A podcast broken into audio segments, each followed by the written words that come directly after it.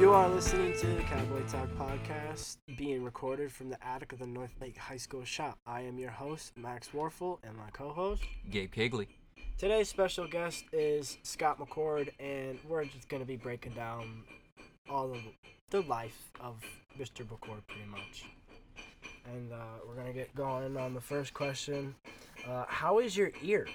My ear, fortunately, it's a slow-growing condition that's called a cholesteatoma that I have. And it's a non-cancerous, benign growth in my ear. And unfortunately, if they are around long enough, they keep getting bigger. And this one has made it to the edge of my brain, so I have to get it surgically removed. I have to get my eardrum reconstructed from my eardrum to my skull. And they actually have to put a metal plate where my skull was, because the cholesteatoma actually dissolved that part of my skull. So I'm going to be getting surgery. I'm scheduled in 2.5 months. They do have me on a waiting list. If they can get me in sooner, I'll do that. Unfortunately, I have to get a second surgery, because if they even miss one or two of those cells, they would have to go back in. So if they were to construct the plate and put it in after the first surgery, if one cell got in there, and especially if it was on the brain side, they'd have to tear all that out and start over again. So what they said is they just assume they're going to do it in two jobs. They'll get the cholesteatoma out, they'll rebuild my eardrum again from the eardrum to my skull. They'll initially put in a little membrane, and then after a few months, if nothing grows back, then they'll go in from up above. They'll have to lift up my brain, put the skull metal plate in, and then that would be the second surgery. So 2 surgeries, kind of bummed about it, but that's sometimes the world hands you a lemon. Yeah, sometimes. I make lemonade with it. Yeah, that does suck. Get you an uncut lemon and just squeeze it in your eye sometimes. Yeah, that's what it felt like when I heard the news. Yeah. We're gonna go on to the next one. Yeah, it's stuff like that that sucks. But, anyways, we know you've talked about it every so often with like various students and everything like that. Well, at least with me. But what was working construction like for you? Well, I worked in construction for a little over 30 years, and it was hard work. It's hard physical labor. I'm glad I did it. The benefits of construction, even if nothing else, you learn how to work with tools, you learn about how houses are built. A lot of times you can repair your own stuff, even if it's not the trade you're interested in. Sometimes you meet people in other trades and you say, hey, maybe you're a carpenter, you say, hey, I'll rebuild your deck, how about you fix my stove? So you actually can network out and make bartering agreements. Yeah. The work itself, again, it was hard physical labor, you get better with it. I'm glad I did it. Like I said, there were times and days, boy, when it's really hot. Sometimes it's a bummer when it's really cold. You don't want to get out of your vehicle and go work. Your hands freeze up. But for the most part, I would say it was good for me. It was a good thing to learn. To this day, I have a lot of good tools and I use them. I still do a little bit of part-time work. I'm too old to do it full-time anymore, though. Yeah, it makes sense. Wait, how old are you even? I am 58, yeah. You don't act it. Well, thanks. I'm trying to stay a kid at heart. You're as old as you think you are. That's always good. Exactly. Now, what are your thoughts on being on this podcast with us? We know that you were on the one with Justin Shuck and Mr. Waldron, but you're on here with us now. I'm honored to be on it, and I mean that. First of all, the fact that you guys picked me, that's great for me, and I think I can give you guys some good advice, and hopefully your audience will get some entertainment out of it. But the short answer is I consider myself honored to be on it, and I think you guys are going to do good things with this podcast. I hope so. I think you guys will do fine. You guys seem like a good chemistry and a good pick. So never try to be. Yeah, I wish you guys the best with it. Okay. Well, speaking of like advice, giving advice or anything like that stuff. What advice actually would you give us? I've been thinking about this. You guys aren't that dissimilar to the demographic I was when I grew up. I was a young man like you guys in the last couple of years of high school. And here's what I would say if I could go back and talk to my younger self. If possible, start thinking about the kind of work you might want to do for a career. And you can start getting yourself aiming in that direction. You're going to spend most of your adult life working. And if you like the work you do, you'll look forward to it. Doesn't mean there won't be tough days or bad days, but it'll be a lot better than if it's just something you had to do because you have to and you dread showing up every day. Exactly. So that's, I would tell for you, just in life in general, just start trying to think about what you want to do. Once you have an idea, Find out what it takes to do that kind of work. Mm-hmm. It may be something, the more you learn about it, you might decide, you know, I don't think I like this after all. But chances are, as you find out, it's like, you'll realize, you know, I could actually do this. Exactly. And so that's what the biggest thing I would tell young guys, especially, be thinking about some things. I wrote down a couple, well, anyway, we'll probably get to them, but that's my main thing is just start, before you know it, you guys will be out of this school and suddenly out there in the working world, and there you are.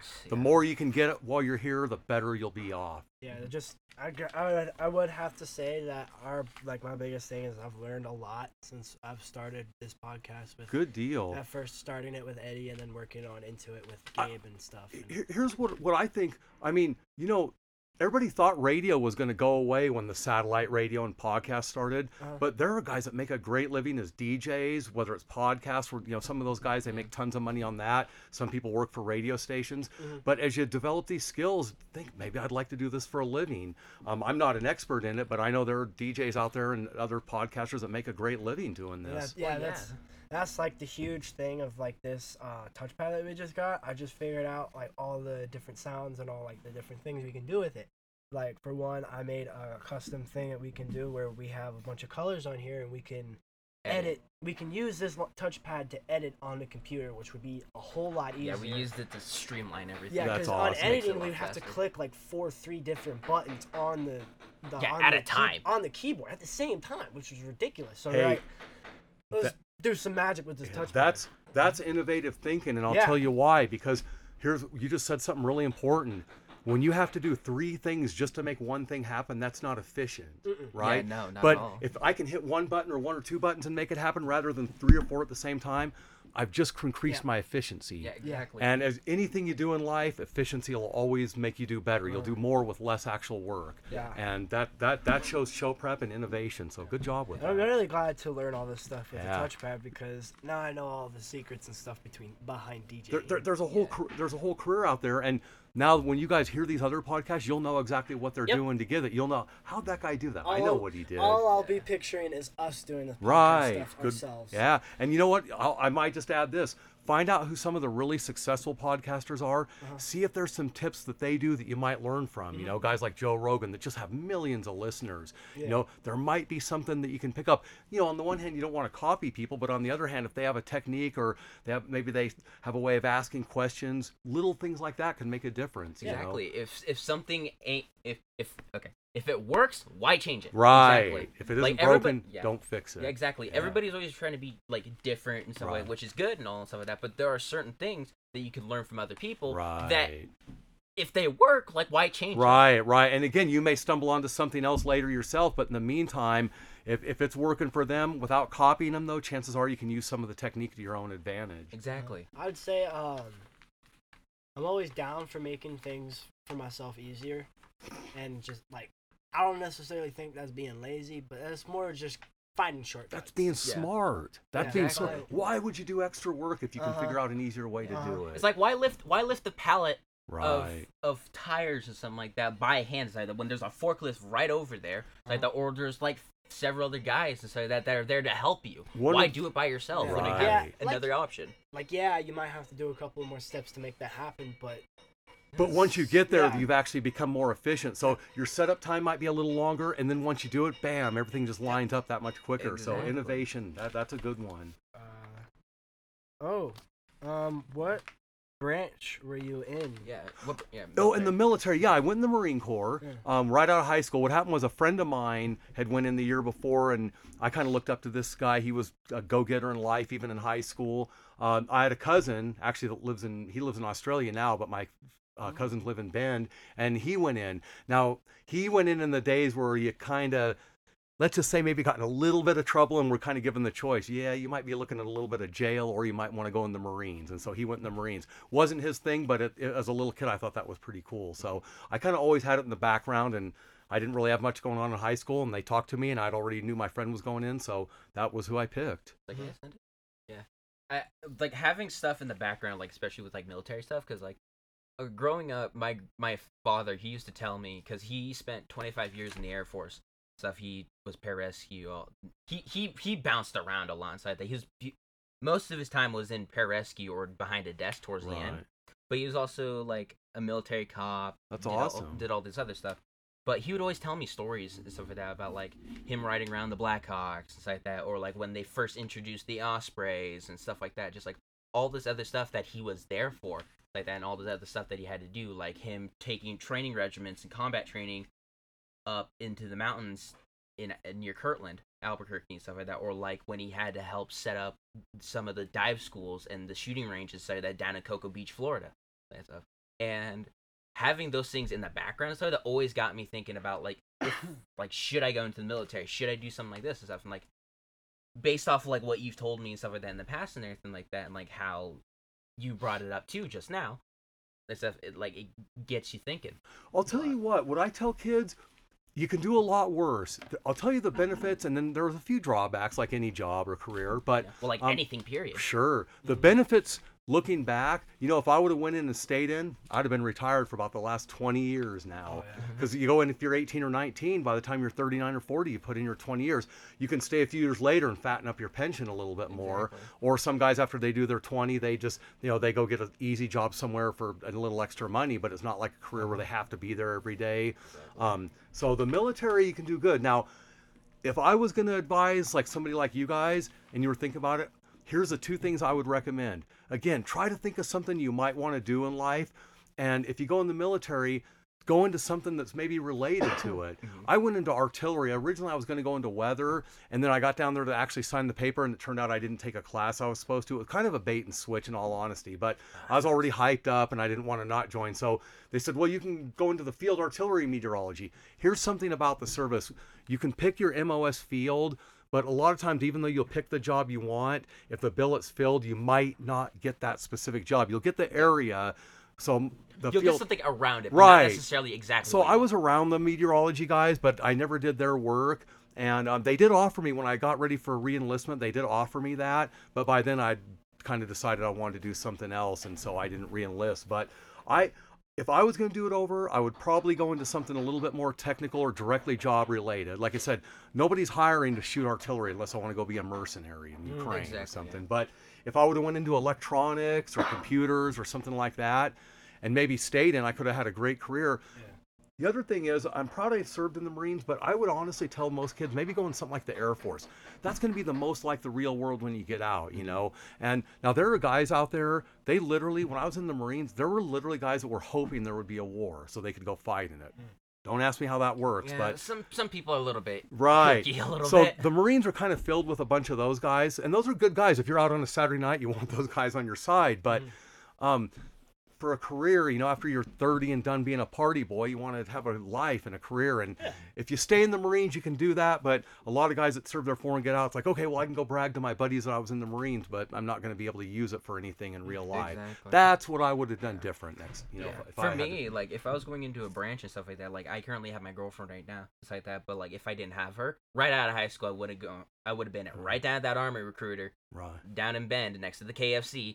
And I would have been applying for something like probably, because for me, I don't necessarily like, I love welding and anything like that, but like that's more of a hobby than anything else, and not like. Right. Sometimes you ruin the hobby by making it a career, you know? So, but other times you can make great money. I'd probably end up just like enlisting and then seeing what else they give me. Cause like like I've talked to friends and family about it and stuff like that. And like, I pretty much just like in my mind, I feel that they probably put me somewhere toward more of the front line area, like heavy gunning and stuff like that. It would depend on due to my build. Right. But it might also be on how you score on the ASVAB test. They have a test they give you, and they look for certain aptitudes. And I didn't do great on it. I did all right. And they actually said, for me, they said they recommended a non-combat thing, but about 70% of the Marines got infantry. You know, they did. And I, you know, again, if you're like the type that loves to go break things and kill people, basically, infantry's for you. But if you want to have a career, maybe look into something where it would be actually beneficial to something you'd want to do. It gets me thinking, like, what score did you get on the ASVAB, if you remember it?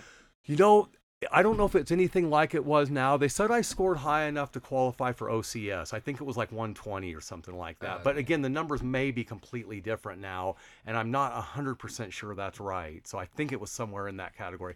They said I did pretty good, you know, not like the very top or anything like that, but good enough that I didn't have to go into a combat field. Okay.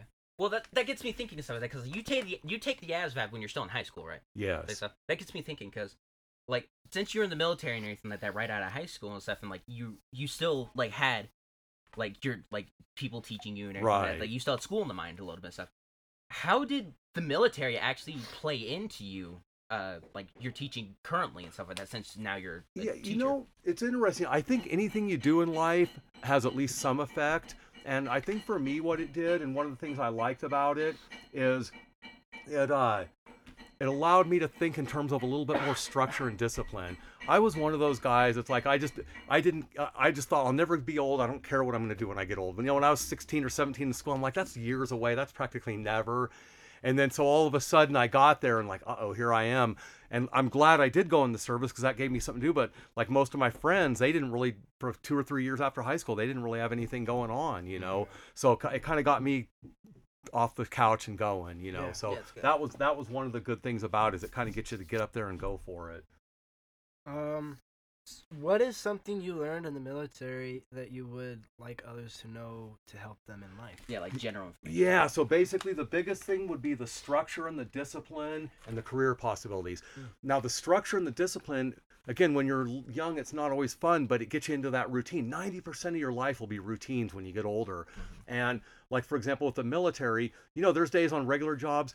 Obviously, you don't want to call in sick. If you do it too often, the boss is going to go, you know, this guy's unreliable. But there were days in the construction world, like, yeah, I just don't feel like showing up today. In the military, you have to get a doctor's slip, so you can't just call your sergeant and go, yeah, hey, Sarge, I don't feel like coming in today. Guess what? You're marching into work. Exactly. You know, so you're held accountable a little bit more. And again, sometimes when you're young, it's like, man, I really don't want to do this, but it's like, well, you don't want to get Article 15, which is basically a non-judicial punishment. Yeah. But so that's the structure, the discipline, and the career possibilities are the biggest thing. I've seen videos on like TikTok and YouTube and stuff like that where like there was one that like kind of stuck with me a little bit. This one, I think he was a private first class. He didn't want to go to his field training and stuff like that, so he stayed in the barracks and played his Xbox that he had. And the sergeant and I think the PO, not the PO, probably the CO. The CO, yeah, commanding the CO. Officer. It's like that came up to the window because the Xbox was right there inside. That came up to the window, opened it, and said, "Hey, soldier, what you doing?" Like that. Oh, you should have seen his face. Yeah. It was the best thing ever, and he had to crack out like I think it was 50 push-ups right then and there. That's the thing. Those guys, you're always on their periphery, and it takes them about 10 seconds to notice when you're not there. Yeah, exactly. Yeah. You know, sometimes in school, and again, I was in school, I remember a lot of this stuff. You know, you sneak off. That's what young people do. Mm-hmm. And in the military, it's really hard to do that, and the people that do almost always get caught. Yeah. Sometimes you look back, and some of the fun stuff we did, it was pushing boundaries, but it was never seriously bad stuff, and it was kind of funny if you could get away with stuff. Yeah. Like, when we were out in the field, sometimes, like, we'd be training at a different military base, and we'd be stuck out there, and when none of the high ranks, we'd see, like, a Motor T guy from the Army come by, and we'd give him, like, $5 or $10 to hitchhike us into town. We'd sneak off into town for part of the day, and then hopefully get back and nobody noticed we were gone. You know, little stuff like that. You can get in trouble for it though, but everybody probably does little bits of that. Probably. Yeah. Like even when you're young and stuff like that, you're a little rowdy and stuff like that. Right. And so the service, they do teach accountability though. So like I said, it's like I think a kid could do a lot worse, but I would tell them if you're going in, try to get into a field that you think you might be interested in, and just be ready because you're going to be accountable 24/7 for the enlistment. Well, then due to those experiences and stuff like that, like when you were younger, stuff like that, like what was life for you actually when you were like specifically our age? Okay, like so it's interesting you say that. You know, I put a few notes here. So high school got better for me. I was kind of a late bloomer, a really awkward, goofy kid, so I kind of stood out. And I feel that bullies spot you fast when you're like that. But probably the low point was in 11th grade. Ooh. Me and my friends went out kind of being all crazy. You know, he had his car. Well, we had a guy in our group. He was kind of the group tough guy, you know, and he was a tough kid, but we were looking around, it's like, hey, that party looks like they could use some stuff. So we decide we pull out and we start bullying people. We didn't know this. It turned out it was the varsity football team's party, and they had just won the league division. And we ruined their party. Well, so we're sent out there trying to be tough guys, right? All of a sudden, I'm watching the Napa High front line running toward us. I'm like, we are dead. These guys were twice our size. You know, I was in 11th, these 12th graders. So here comes the captain of the football team, and he had every right to do this. Boy, he dropped me like a hot rock. Jeez. I mean, run up, one punch, he hit me, I hit the ground. You know, you learn about yourself in situations like that. I'll tell you what happened. So he knocked me down hard. I'm laying on the sidewalk, and I'm thinking, well, there's two ways to get your butt kicked. One is by at least fighting back, and the other is doing this. Fatal position. And I thought, I'm not doing that. Yeah. I am not going to do that. It's like the whole school was there. And it's like, I am about to get my butt kicked by the captain of the high school football team. At least go down swinging. I might as well look like I'm swinging. Not. But you know, it's funny. I got back up. Well, he'd already moved on. Well, he found our tough guy in the group. Oh. Well, the tough guy completely backed down. And, you know, it was funny because after that, I never quite looked at him the same because I thought, you know, I didn't back down. I got my butt kicked, but it's like this guy that was twice as tough as me, he actually was the one that got scared out of it. And we got harassed for the rest of that school year for that. Geez. Boy, we showed up Monday and there's a football team. Oh, you guys got something to say? And we're like, yeah, no, we don't. You know, after about half a year, they kind of laid off. But yeah, that was probably the low point of my career. That was the worst party crashing of all time. Yeah, you know, thinking you're cool and then finding out it's the high school football team. Is not. You find out you're cool and they get dumped. Yeah, exactly. And like I said, they let us know for a few months afterwards because it ruined their party. I mean, the party, they had to shut it down because it got all crazy and loud and, you know, everything. That's one question and move on over to what is your best advice for kids that struggle? I think I can give you guys some good advice because I certainly did my share of struggling. Biggest thing I would tell you, because nobody else will do this, be kind to yourself. You know, when you hear these guys that are about 40 or 50 years old out working on something, and they start yelling and cussing. You know what that is? That's a ghost from the past. It's probably a really mean father or boss they had, and they're literally doing that to themselves now. Yeah, they're punishing themselves. Right, and so self-flagellation is a psychological term, but be kind to yourself because nobody else will ultimately. Mm-hmm. And so that's one. And the other one, and I wish I would have known this when I was younger, keep trying, especially if you believe in what you're doing. Grit will win out, grit and resilience. I have seen that work for people over and over. I've seen guys that have all the talent in the world that have honestly, you know, done okay maybe, but everybody I know that's really done well in life, they have that grit, man. No matter how tough it gets, they get back up for more. They either defeat whatever is bugging them, or they just, if it's somebody in their way, they don't even do it personally. They just, I will not be satisfied till I get past this. Exactly. And that's what I recommend. Be good to yourself and have resilience and believe in yourself. You'll do better than you think. Yeah. Well, on that kind note, actually, stuff like that. That was actually a really wholesome note. Yeah, we'll end that. Yeah. We'll end the podcast with that. Huge thanks to Scott McCord for taking up his 30 minutes out of his work day to talk to us in the attic. You've been listening to the Cowboy Talk Podcast, which can be found on Apple Podcasts, Spotify, Google Podcasts, and Podbean, and on the Northlake Facebook FFA page. Please give us a 5-star review. Share this podcast with your friends, and thanks for listening, and we will talk to you next time. Cowboy Talk out.